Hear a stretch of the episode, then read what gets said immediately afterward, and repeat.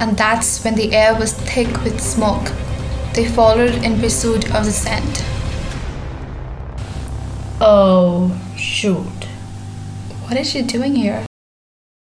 Hey, listeners. If you can have a moment of your time, we would like to thank you for coming back for episode 2 The Hostile Attack. Sister Saga presents Season 1 The Island Mystery, starring Ananya Katiyar and Arti Katiyar. We guarantee you'll love this one.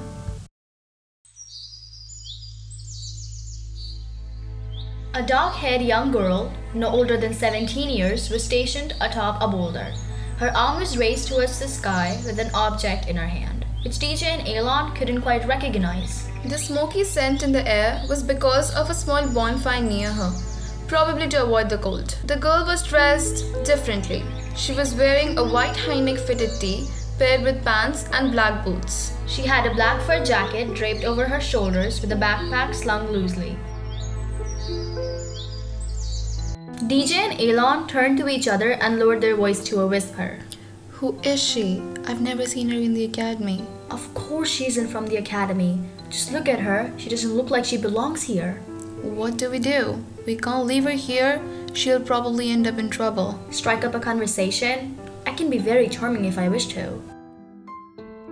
Thus, it was decided DJ cleared his throat loudly with the intention of grabbing attention of the mysterious girl who had appeared out of nowhere. The girl shrieked and turned. She dropped the object which was in her hand. A silver pendant shone at her neck. Her eyes were big with surprise.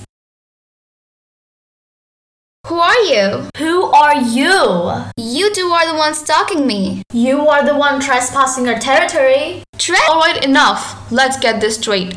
We'll tell you who we are, and you'll tell us what you're doing here. Aylon glared at you. He expected the mysterious girl to answer first.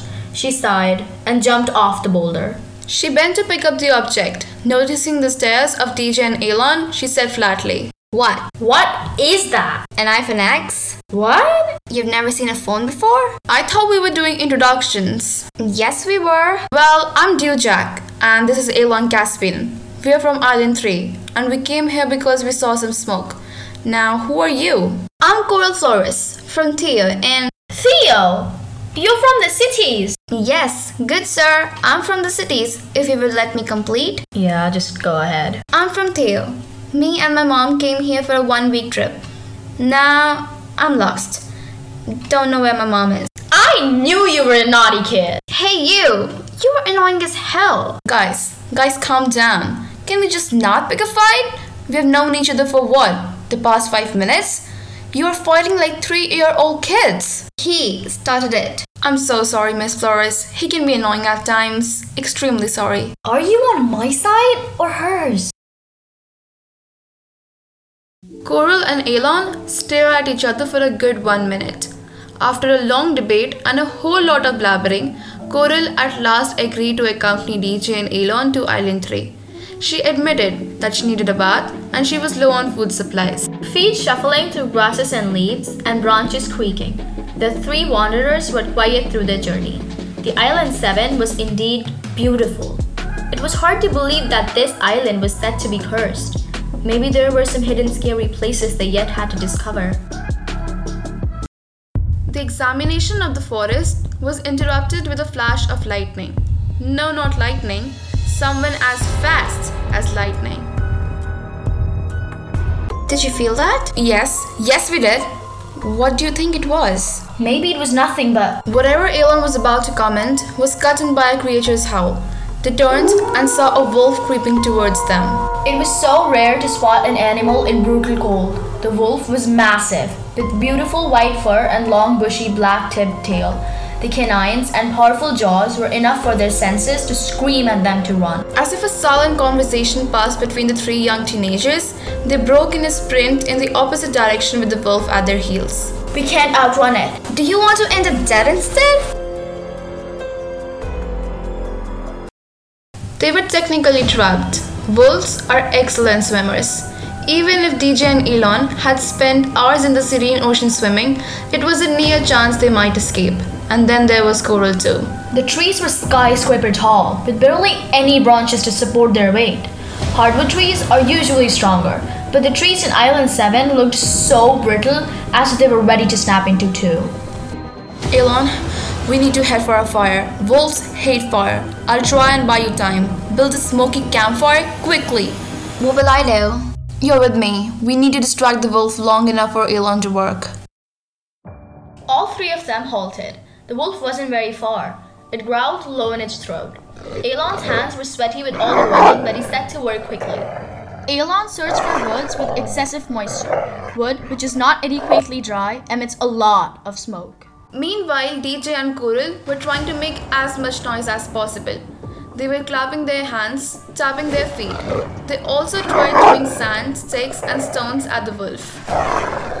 Hurry up! I have a feeling it's about to bounce. Almost there! Aylon was trying to generate friction, rubbing two stones between his hands as fast as he could.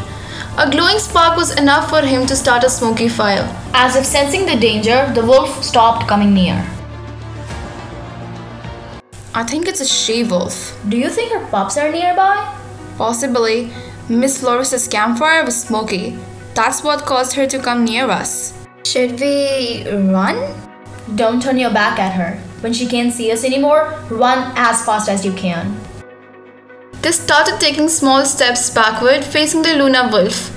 When the wolf was almost a blur, they ran into the woods. When they were quite sure that the wolf was no longer on their heels, they stopped and examined for injuries. Aylon had a few scratches on his hands. Coral had a scar running down her left cheekbone, likely from one of the thorny branches, and Dew had some minor cuts on his arms.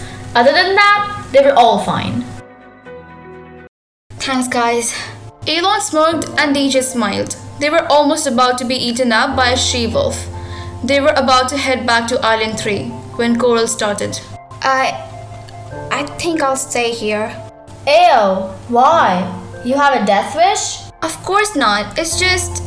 I need to find my mom. It has been three days already. I, uh. She might be injured. Or worse. They had narrowly escaped from a wild animal. If DJ and Aylon wouldn't have been there, Coral would have been badly injured. The two best friends considered and grinned. Coral looked up at them, confused.